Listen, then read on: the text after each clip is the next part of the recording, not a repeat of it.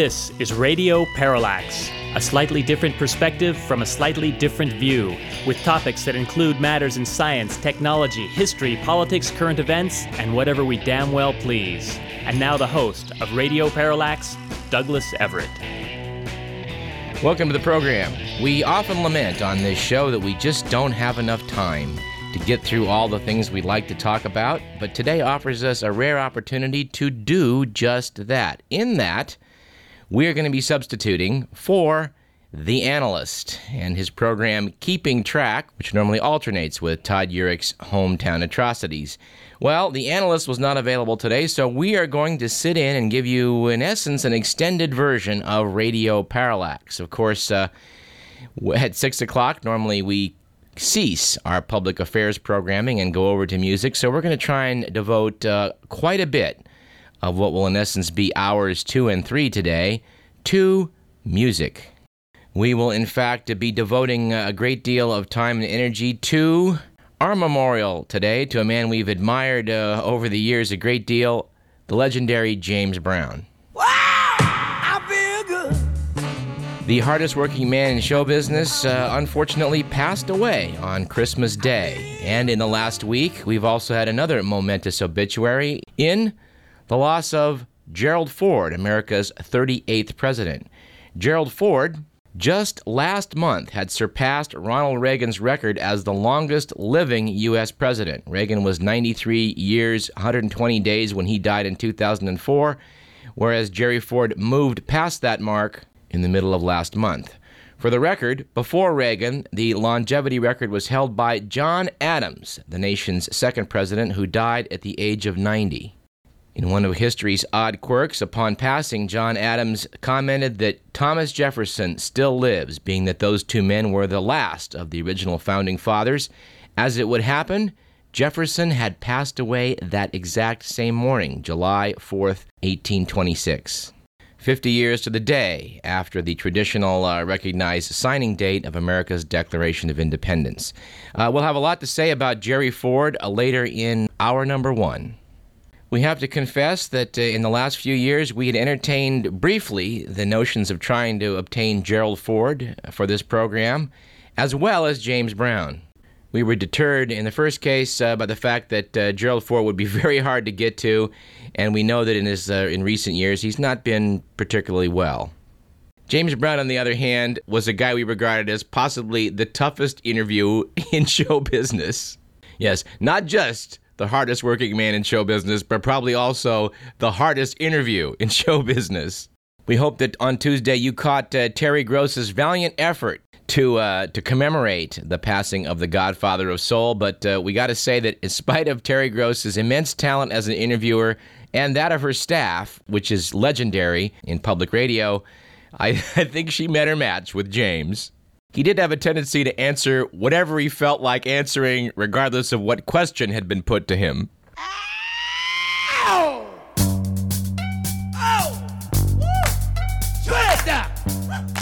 Why don't we start this program as we like to do with on this date in history, which in this case is December 28th.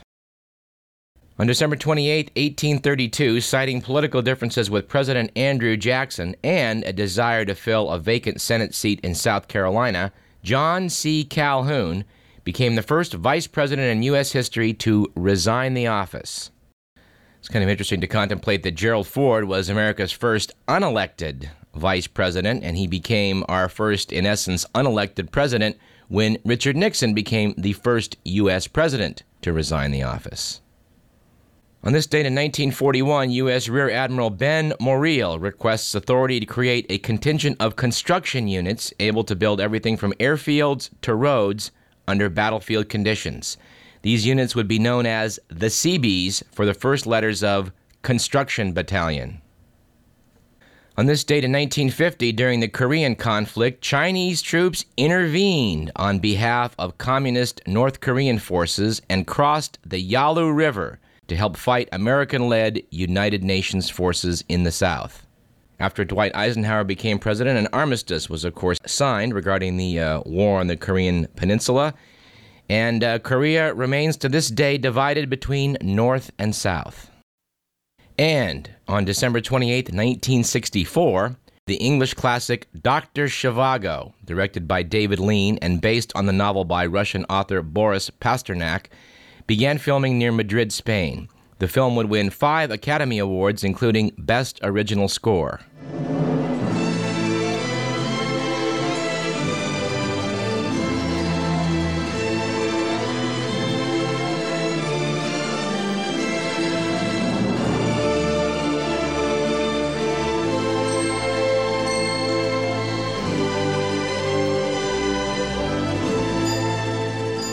That, of course, was Lara's theme from that Academy Award winning score for Dr. Zhivago. It uh, did pretty well on the pop charts in the 60s.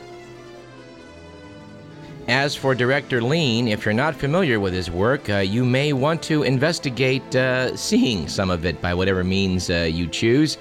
But uh, this includes The Bridge on the River Kwai, Lawrence of Arabia, Ryan's Daughter, and his final film, A Passage to India. David Lean was one of the great ones. If you are unfamiliar with his work, you should check it out. The River Kwai won the 1957 Academy Award for Best Picture, and Lawrence of Arabia repeated Lean's success five years later in 1962. David Lean's uh, first work as a director was in partnership with Noel Coward on In Which We Serve.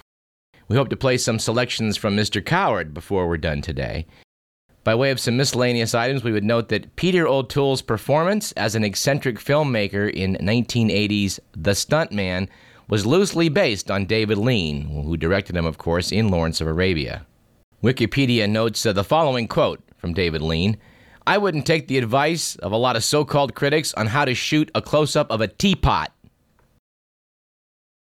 And our quote of the week today comes from Japanese space agency official Yoshinori Miyazawa on the gastronomic sacrifices made by Japanese astronauts, noting, so far, nobody's been able to make space sushi.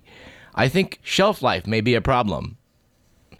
We would remind you of another uh, Far Eastern astronaut comment about space food, which we cited two months ago when Kim Sung Soo of the Korea Food Research Institute, commenting on the use of kimchi in space, if the Korean astronaut eats our traditional food in space, it will be a great opportunity to show off our nation's culinary culture, specifically the greatness of kimchi. But we did take the editorial stance a couple months back that putting pickled cabbage inside of a spacecraft was probably a poor idea. Since this is the last Radio Parallax program of 2006, we'd like to do our quote of the year. And looking back, we have to say our favorite was that of Hugo Chavez at the United Nations, who took the podium a day after President Bush, at which point he made a sign of the cross and declared, Yesterday, the devil came here, right here, and it smells of sulfur still today.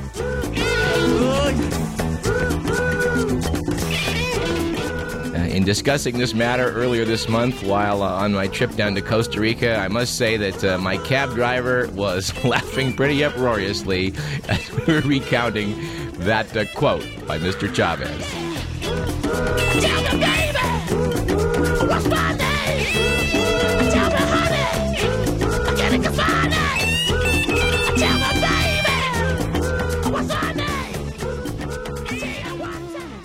Our statistic of the week is that 10 million people under age 30 voted in the congressional midterm elections, an increase from 8 million in 2002. Exit polls indicate that 60% of these young voters cast their ballots for Democratic candidates, or was that against Republican candidates? Anyway, uh, we find that this statistics from Reuters uh, very encouraging. By the way, in 2007, we look very forward to our interview with C.C. Goldwater, the granddaughter of Senator Barry Goldwater, about her excellent documentary, Mr. Conservative. When we stated a moment ago that we think it's a good thing people were voting against Republicans, we do note that the Republican Party of today, George Bush's Republican Party, is one in which uh, Barry Goldwater would probably be regarded as a liberal. Uh, Jerry Ford certainly would have a hard time, I think, fitting in uh, with the current crop of uh, Republicans that uh, have been running the country into the ground. Someone else we're going to try and get for you in 2007 will be David Stockman. Uh, Stockman was considered the boy wonder of the early Reagan years and was later uh, chastised when he admitted to reporters that uh, the Reagan economic plan was something of a Trojan horse. Our uh, guest of a couple years back, Peter G. Peterson, who was a member of the Nixon cabinet, uh, said that he thought we could find Stockman pretty easily, so uh, we're going to see if we can track down David Stockman. And our joke of the day, which we're filching from Garrison Keillor's uh, CD, New and Not Bad Pretty Good Jokes. What do you call a building filled with guitarists? That's right, jail. And speaking of guitarists in jail, we do want to thank Rolling Stone guitarist Keith Richard for giving us that wonderful headline about him falling out of a coconut tree and giving himself a mild concussion, for which he had to be treated in a New Zealand hospital. We were somewhat tickled by the reporting on that incident, uh, wherein after Keith Richard did injure himself uh, in, in a private island resort in Fiji, photographers in New Zealand were staking out the hospital where he was believed to be a patient. but they were not able to confirm he was there, but they did get a picture of three guitars being carried in.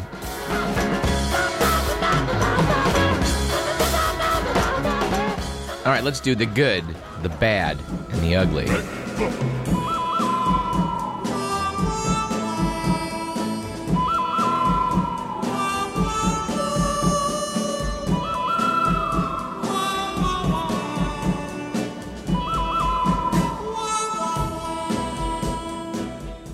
According to the Week magazine, a couple of weeks back, it was a good week for Saparmurat Niyazov, the ruler of Turkmenistan and the self proclaimed father of all Turkmen, when he opened the World of Turkmenbashi Tales, an 88 acre theme park devoted to his own magnificence. Unfortunately for Niyazov, no sooner was this theme park opened in the nation's capital of Ashgabat when he dropped dead. We hope we'll get a chance to discuss a little bit more about the father of all Turkmen later in the broadcast. The magazine noted that last week was kind of a bad week for Freudian slips after Israeli Prime Minister Ehud Olmert, during a live TV interview, included Israel in a list of nuclear armed nations. Note, for 40 years, Israel has refused to admit that it possesses nuclear weapons. In fact, it possesses at least 100, and we would refer you back to our website, radioparallax.com, for our interview we conducted in Israel with Mordecai Vanunu, the political activist who served 18 years in Israeli prisons for telling the world that Israel had nuclear weapons we're pretty sure that Ehud Olmert is not going to go to jail for his letting the cat out of the bag. And we would note that last week was kind of an ugly week for airport security rules after Ohio State quarterback Troy Smith was not allowed to take his newly won Heisman Trophy on a plane trip home. The famous bronze statue of a stiff armed running back had obvious potential for use as a weapon particularly against members of the flight crew playing cornerback or free safety.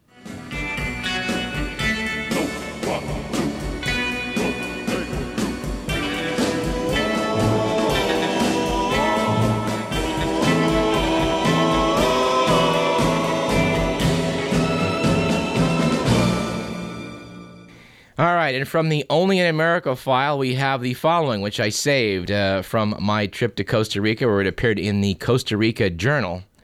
Dateline Charlotte, North Carolina. A U.S. high school principal was forced to issue an apology after a 90 second excerpt of a Nazi propaganda speech by Joseph Goebbels was played over a stadium loudspeaker before a high school football game. In an apparent misguided attempt at motivation, Forest View High played the Nazi era speech by Adolf Hitler's propaganda minister on a public address system before a home playoff game against a, a rival high school. Explain the principle. Student intent was only to play the On to Victory clip from the extended speech. Unfortunately, at one time, a good bit of the speech was played on the PA. Now, apparently, the coach and the team started using On to Victory as a slogan because they had a German exchange student on the team. He taught the students to say it in German. Some of the more zealous students, said the principal, sought to capture this slogan in German and to play it on the PA. School officials said two players downloaded the speech off the internet and that no adult heard the audio clip before it was played over the loudspeaker. Internet, great tool if properly used. All right, here's an item from the miscellaneous file. According to the Chicago Sun Times, on the average weekday, 71 million American adults use email. This is nine times the number sending or receiving personal mail through the U.S. Postal Service. And we here on this program depend upon your emails. Uh, we would encourage you to send us your comments to info at radioparallax.com. We would like to thank uh, Dr. Gary Aguilar, who sent us a, a, really a heads up about an article on common dreams. Uh, we recommend highly commondreams.org. This in particular was an article by Norman Solomon titled "The New Media Offensive for the Iraq War." We'll talk about that in our in our next segment. And let's close with some uh, some good news items. We've been saving this article uh, from the Sacramento Bee since November 17th. The Bee reprinted an article by Nicholas Wade in the New York Times noting that uh, a new compound, which has been uh, isolated from red wine called resveratrol, uh, enables laboratory mice to run on a treadmill quite a bit longer before they get exhausted. This compound had already been shown to reverse the effects of obesity in mice and uh, make them live longer, and now it's been shown to increase their endurance as well. At the moment, yours truly is finishing The Omnivore's uh, Dilemma by Michael Pollan, uh, a guest we hope very much to bring to you in 2007. And uh, it talked in there about some of these minor compounds that we are still discovering in various foodstuffs that uh, appear to be more important than we have ever known. Resveratrol would be just uh, an example of just such a compound. Since we have some extra time on today's program, we're going to look at this issue of food, its safety, and what we ought to be eating uh, a little bit later. Stay tuned for that. We've uh, talked about this in the past with uh, one of our regulars, Dr. Whitney Lehman, and, uh, and, and Dr. Lehman will hopefully return shortly to take up where we left off in our conversation, when, and with some updates about uh, some recent problems with E. coli and California spinach. And in a fascinating science story from the UK, it appears that uh, research indicates that it may be possible to diagnose depression in people by using a simple taste test. This will help a psychiatrist prescribe appropriate medications. It appears that depression sharply reduces people's sensitivity to certain tastes. Study author Jan Melichar explained to the BBC that uh, when volunteers were given two types of antidepressant, one increased levels of serotonin in the brain, which made people more sensitive to sweet tastes. The other flooded the brain with extra noradrenaline, or in America, norepinephrine. Uh, people who took that improved their ability to detect sour flavors. So, this uh, research suggests that if you test people uh, to their sensitivity to sweet and sour flavors, this may enable a more precise use of antidepressants. The uh, study's author told the BBC that uh, as it stands now, psychiatrists prescribe the right antidepressant drug only about 60 to 80 percent of the time, and with a taste test, it was suggested we may be able to get it right the first time. Personally, uh, here at Radio Parallax, we think that antidepressants are probably being prescribed a bit too freely as a general rule, but anything that enables a treatment to be more precise, we applaud. Uh, in our final uh, final item for our first segment today, we note that it appears that Senator Tim Johnson, Democrat of South Dakota, uh, is evidently reportedly recovering from his stroke. And no, as far as we know, no polonium has been discovered anywhere in Senator Johnson's uh, vicinity. I'd like to note our favorite blo- uh, comedic blogger Tom Burka's comment on this. Tom's uh, headline from his site, Opinions You Should Have, notes Senator Bill Frist declares South Dakota Senator dead. In what some call a desperate gambit to retain Republican control of the Senate, Majority Leader Bill Frist announced today that he had examined a videotape and pronounced recovering Senator Tim Johnson dead. Uh, Senator Dr. Frist, who of course is a heart surgeon, first made headlines a couple years back when he diagnosed Terri Schiavo by viewing videotapes of her. A spokesman for Senator Frist explained that his diagnosis was made in the great Republican tradition of seeing the world as one wants to see it as opposed to how it actually is. That's how you affect change in the world, from the force of sheer will, said the spokesman, who then ate a bologna sandwich that he claimed was filet mignon. Oh, and one final addendum uh, a piece of advice about unconscious politicians. The Week magazine noted a few weeks back that whenever possible, don't leave your premier in the car. Evidently, Turkish Prime Minister Recep Tayyip Erdogan's bodyguards accidentally locked him unconscious in his armored car. Low on blood sugar from the Ramadan fast, Erdogan had fainted and his bodyguards rushed him to the hospital. When they arrived, they jumped out of the armored car and slammed the doors, leaving the key and the unconscious Erdogan inside. His guards then had to appeal to a nearby construction team for sledgehammers. Even so, it took 10 minutes to break through the glass. Erdogan fully recovered, but his security team was getting a pounding in the Turkish press.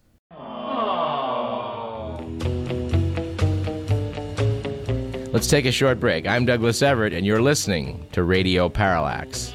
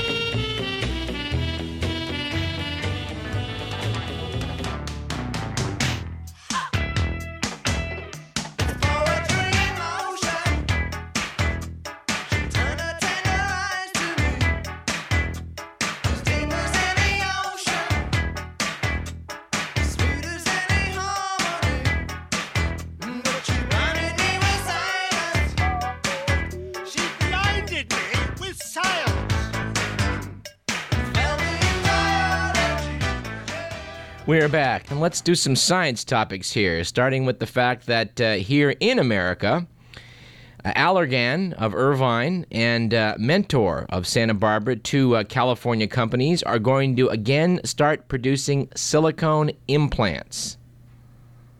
14 years after silicone breast implants were banned amid fears that they triggered connective tissue diseases and other problems, the Food and Drug Administration has now given approval for their being remarketed here in the United States. They are considered to look and feel more naturally than do the saline implants currently in use. New Scientist magazine quoted uh, Leroy Young. Dr. Young is a plastic surgeon from St. Louis.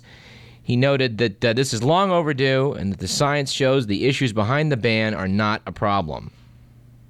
This is, however, a qualified approval. Each of these two firms must follow 40,000 women with implants for 10 years, looking for potential complications ranging from suicide to cancer to effects on breastfeeding and the women's children.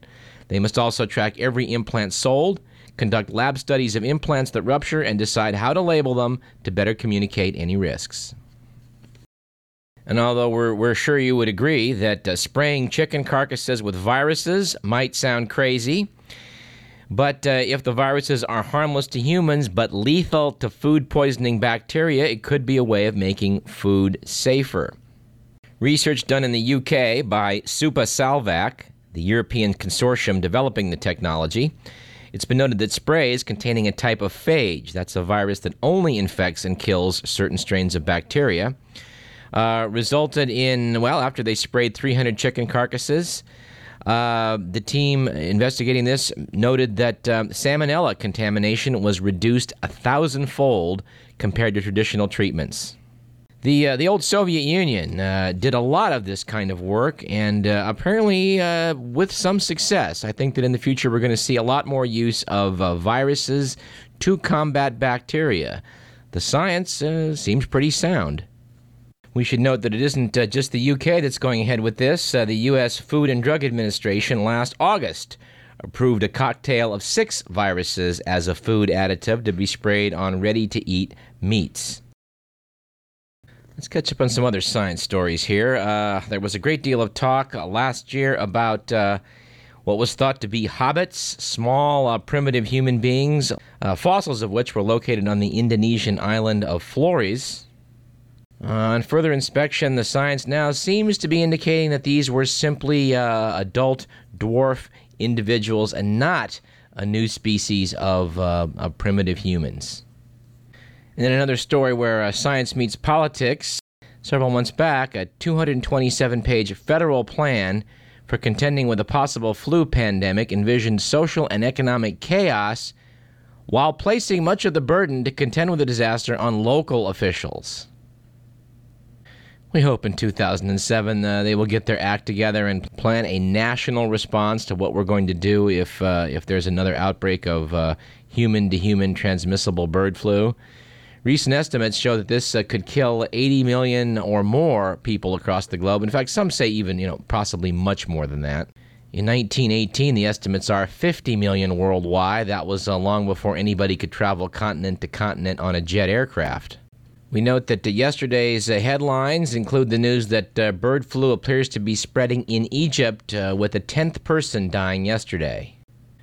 It's been noted that there are 18 human cases of bird flu in Egypt that have been confirmed, uh, but Egypt does lie on a migratory route for wild birds.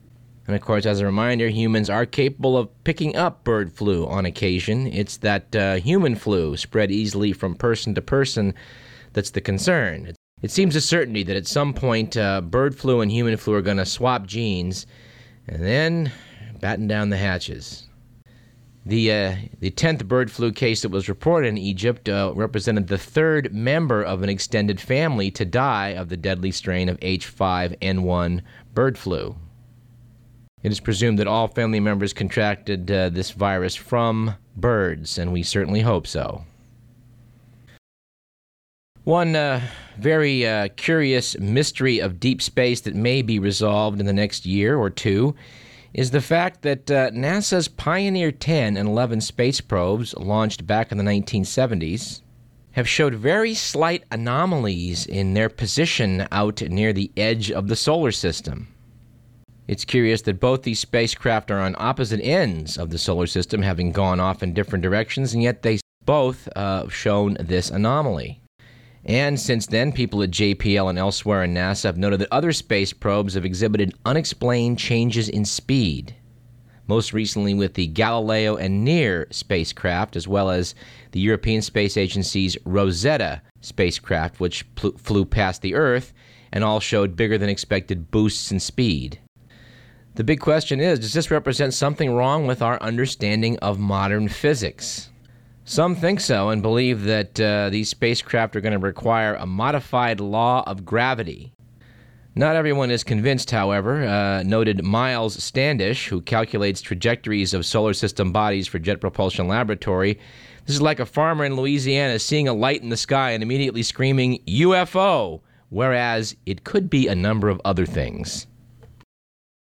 And uh, Pioneer 10 and 11, back in the 1970s, were followed by Voyagers 1 and 2. Both those spacecraft are getting out near the heliopause between uh, where, well, basically, the edge of the very, very edge of our solar system and interstellar space. Sometime in 2007, we're going to come back and talk about that story. To, uh, to produce this show each week, we try and read an awful lot of material. Things like the Utne Reader, Mother Jones, The Economist. Uh, we certainly rely on the web. The, the reported demise of the modern newspaper seems to be premature. We're not sure how we could get by without reading the Sacramento Bee and occasionally the San Francisco Chronicle uh, every week. Uh, not to mention, of course, the Sacramento News and Review. But. Um, was quite pleased to take a look at The Economist. At the end of the year, they had a special holiday double issue where I think a lot of the uh, feature articles they've been sort of saving up, they publish. And uh, one of the most excellent things I've read in The Economist in quite a while, or any science magazine for that matter, was their article about meteorites. The article explains how using radioactive dating we can uh, we can date meteorites back to 4.56 billion years ago, at which point our star was lighting up with fusion energy. But fascinatingly, uh, you can go back with the dust grains that are parts of these um, these meteorites and, and realize that these predate our solar system. Among those particles are diamonds, uh, which are thought to be the products of supernova explosions. Bits of silicon carbide are thought to have come from red giant stars. By examining these minerals, we're able to get various carbon ratios and uh, and have decided that dozens, if not hundreds, of red giants and supernova seem to have contributed to the primitive solar nebula which led to the formation of our solar system. One isotope in particular suggests that a supernova did go off just as the solar nebula was forming. In fact, it may have been the shock wave from this exploding star that led to the nebula, which is us, the whole solar system, starting to condense in the first place. Fascinating stuff, and I recommend that you uh, to read the article yourself in The Economist. An article in the same uh, issue about the battle for Mongolia's soul. Mongolia, of course, is precariously perched between the two giant nations of Russia and China. Mongolia is the least densely populated nation on Earth. In an effort to retain its independence from those two giants, uh, the Mongolians have put out feelers to Japan and the United States. In fact, the Bush administration has been delighted by Mongolia's support for its military adventurism in Iraq, which include the dispatching of 200 support troops. It was noted that this was the first time Mongolian troops have been stationed in Iraq since Genghis Khan's grandson, Hulagu, conquered Baghdad. Article notes that in 2006, the Mongolians poured millions of dollars into celebrating the 800th anniversary of Genghis's unification of the Mongol tribes into a single state, which became, still, the largest empire the world has ever known. I had a chance to visit Mongolia back in 1991, in the last year, literally, of the Soviet Union, and uh, and perhaps in some future program I can talk a bit about that. And not that I necessarily have that much to say. I do want to say that Ulaanbaatar, the capital of Mongolia, is without question the most boring town I have ever been in in my entire life. Earlier this year, it was noted in, uh, in New Scientist magazine that uh, the DNA analysis of 25,000 people have uh, shown that quite a few people of Caucasian uh, ancestry are in fact descendants of the 13th century warlord Genghis Khan. And yet, and yes, it is Genghis, not Genghis Khan. But I do love the quote from accounting professor Tom Robinson of Palmetto Bay, Florida, one of the people who apparently is a descendant of Genghis. He said, quote, I think I do have a certain number of administrative skills, but I haven't done any conquering per se.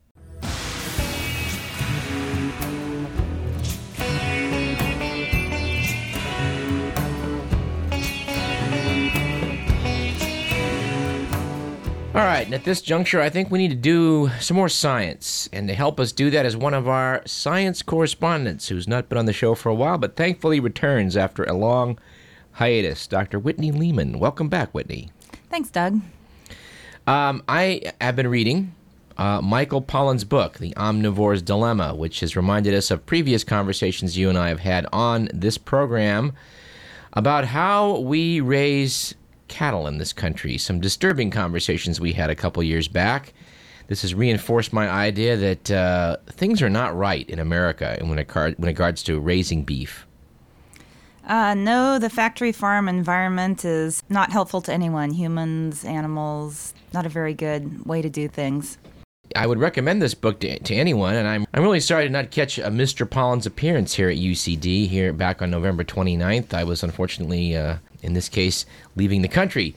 But uh, we hope to get him on in the future and talk about this river of corn he describes that uh, leaves Iowa and the American Midwest, uh, which the federal government, through its policies, keeps artificially low in price, which we then use as a cheap feed source, so cheap that no one could possibly buy corn at that price, and we shove it down the guts of our cattle. Yes, I've heard some people say that cattle to this day are still mostly grass fed and they're finished with corn to, to make them more marbled and flavorful, more palatable to Americans. But I don't think that's actually true. I think cows are started on corn very quickly after they're taken away from their mothers. Um, they're given hormones and subtherapeutic doses of antibiotics so that they can reach slaughter weight more quickly because dollars are the bottom line of factory farming. It's alleged they started on grass, but really it's a corn operation from very early. Uh, that's my understanding of it. Yes. Well, I got to tell you, I just was down in Central America where they where they actually feed cattle grass. Imagine that. And I really thought the beef tasted great. It tasted like beef is supposed to taste like. The chicken was unbelievably good, which I think is a reflection I suspect, to some degree, in the fact they're not being raised on these monster farms. Mm-hmm. Yeah, I haven't. I can't really comment on that because I've never tasted grass-fed beef or any other grass-fed animals. But uh, I mean, I, have heard certainly that Americans prefer the taste of corn-fed beef, but that's possibly because they've never had grass-fed beef.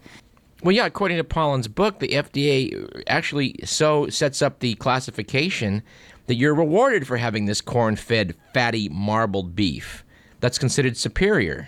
I'm not exactly sure how the USDA um, inspection system works, but they do grade it based on color and fat content, um, you know, the cut of the meat, the look of the meat, and um, I'm not sure really how grass fed beef compares to corn fed beef, but I'm just you know, as, as a wild guess, I would say corn-fed beef is probably, you know, has a more marbled texture. It's fattier, and certainly the cows don't get exercise. They reach slaughter weight in a year with their hormone button and their corn-fed diet. And I'm under the impression that it takes about four years for um, grass-fed beef to reach slaughter weight. So uh, they're more mature. I assume they're more muscular and maybe more tough. A lot of factory farmed cows don't really ever move around very much on feedlots. Well, I just drove by a feedlot yesterday, and after reading this book, I was reminded and disgusted by this spectacle of cattle standing basically ankle deep in their own feces on this landscape that's just, just a giant mound of cow dung.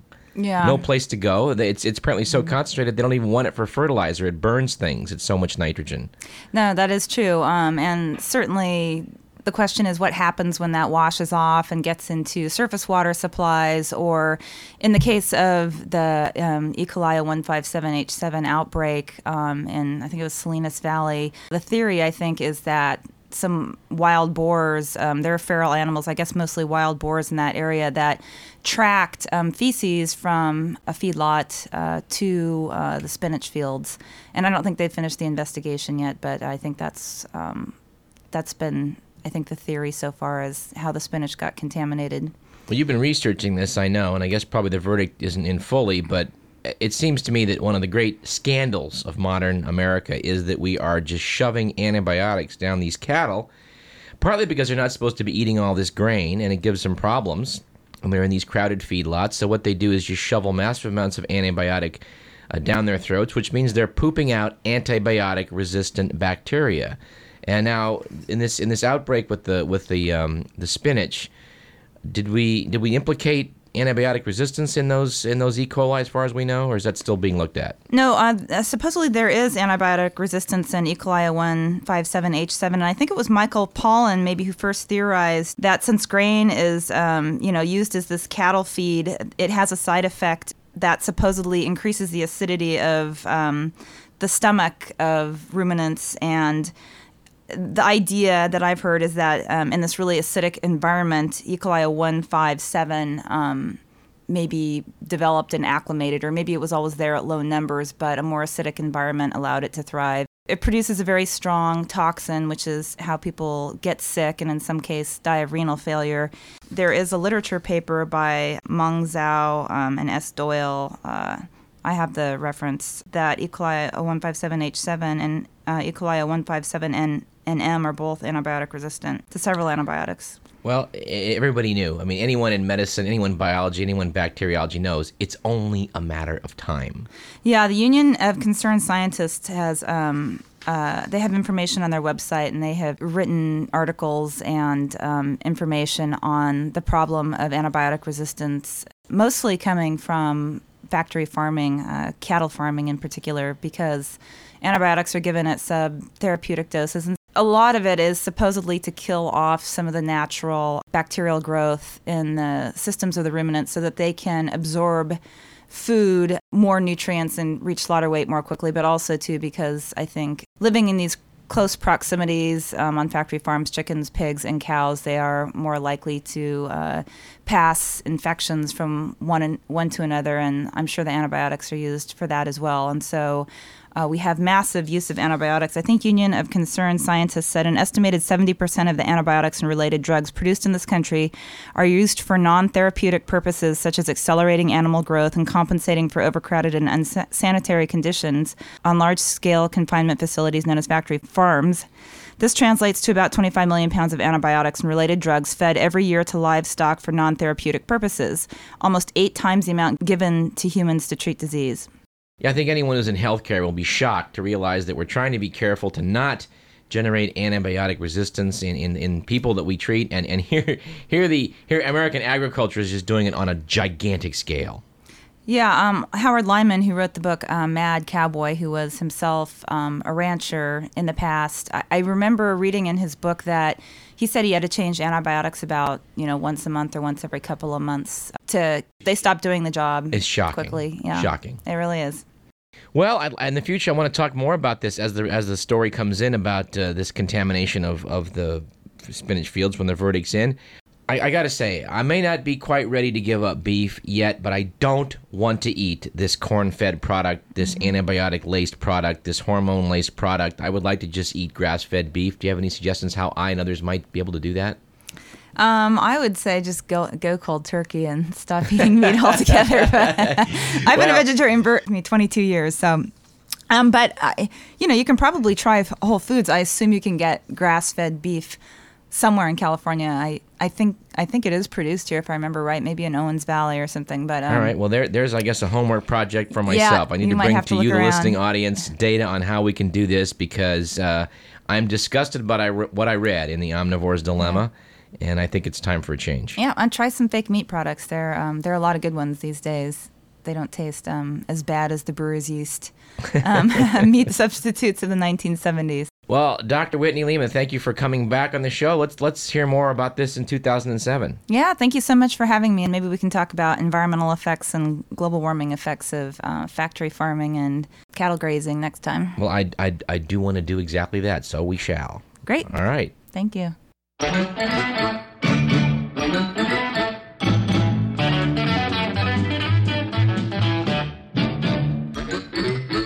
You're listening to Radio Parallax. I'm Douglas Everett. We'll be back after a short break. Green Acres is the place to be. Farm living is the life for me. Land spreading out so far and wide. Keep Manhattan, just give me that countryside. No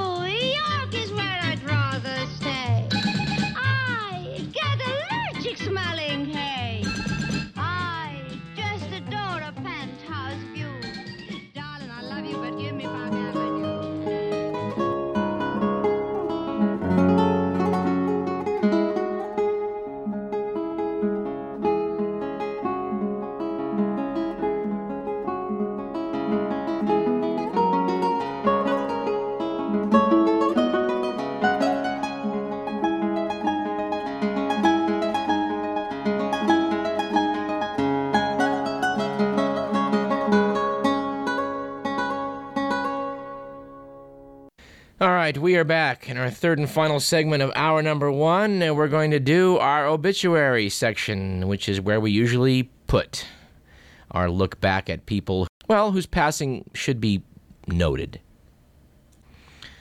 As we mentioned at the top of the hour, we saw this week the passing into history of the 38th President of the United States, Gerald R. Ford of Michigan. Jerry Ford was unique in the history of the U.S. as being the only man to occupy both the vice presidency and the presidency without being elected to either office.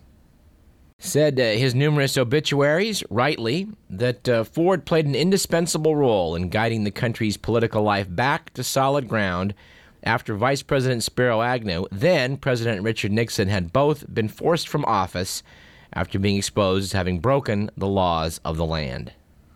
Back in 1968, in a bit of uh, brilliant politics, Richard Nixon selected the Maryland governor, Spiro Agnew, as his number two man, uh, which many people uh, thought was a form of impeachment insurance. Agnew's record as uh, governor of Maryland was, let's just say, undistinguished, as was his entire career before that.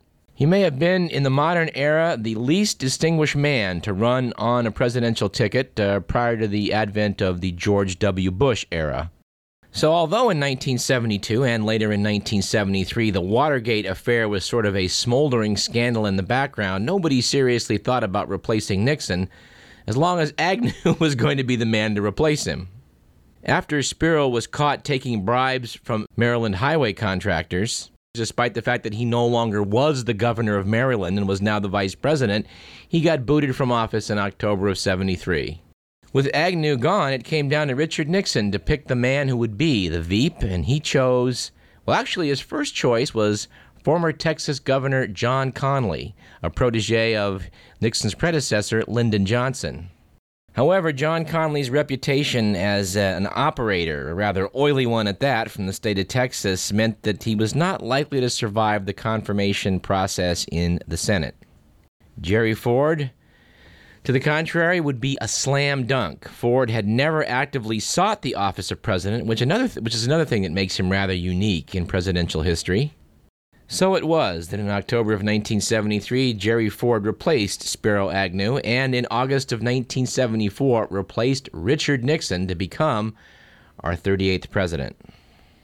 Jerry Ford was personally an honest man, although from this correspondent's perspective, uh, I remember Jerry Ford as the last surviving member of the Warren Commission our nation's great whitewash, which was put together in the wake of the John F. Kennedy assassination with the express purpose of not running down all of the leads that led away from Lee Harvey Oswald in all kinds of directions.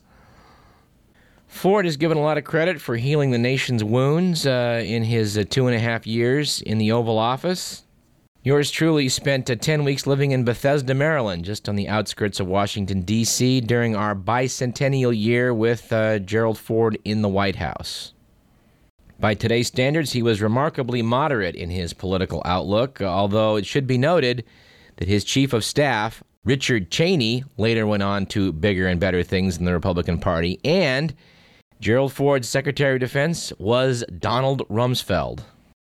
His Secretary of State was Henry Kissinger, and he appointed a so called outsider uh, during his uh, term of office to head the Central Intelligence Agency. That man's name was George Herbert Walker Bush. He also went on to some bigger and better things.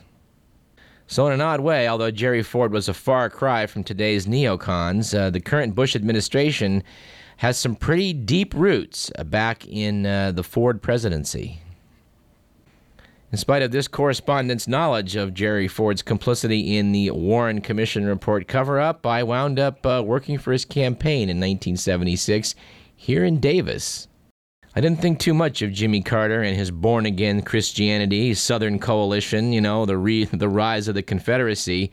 So I must say it's with great irony that I look back at uh, the last couple elections to say, well, there's been some sort of jujitsu flip, leaving Jimmy Carter on the liberal side of things and the current Republican administration with its roots back in the Ford White House, uh, you know, running running down to Dixie to put together a, a winning political coalition.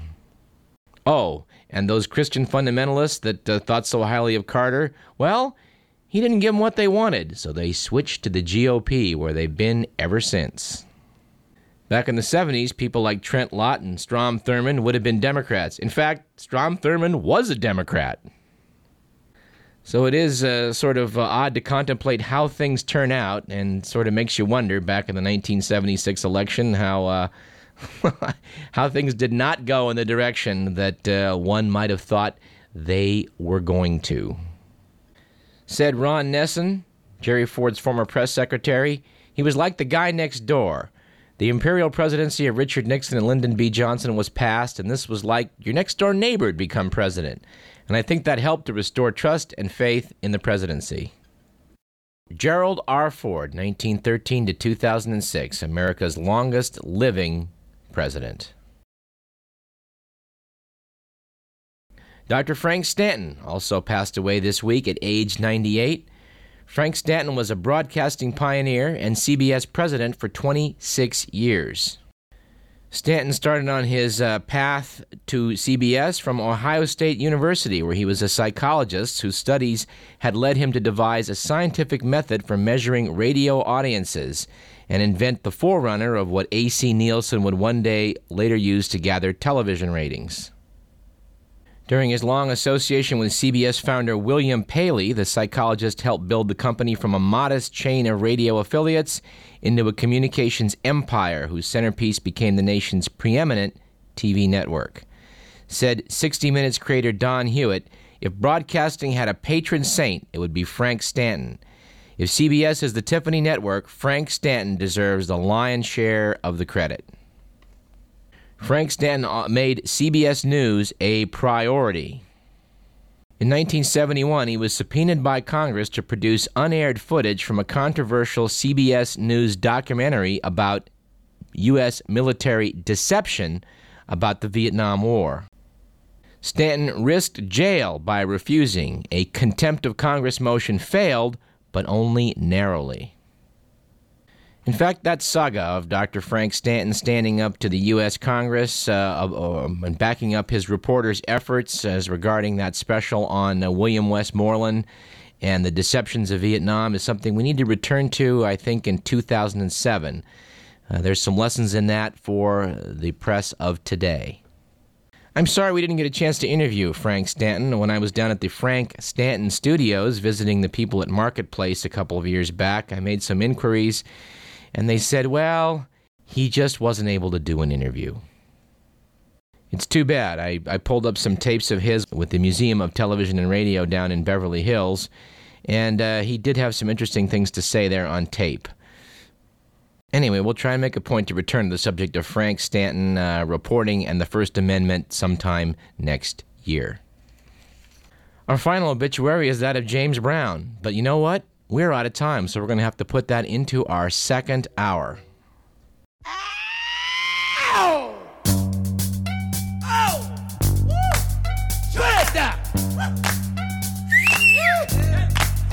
I'm back! I'm back! I'm Douglas Everett. This is Radio Parallax on KDVS 90.3 FM. Let's take a short break.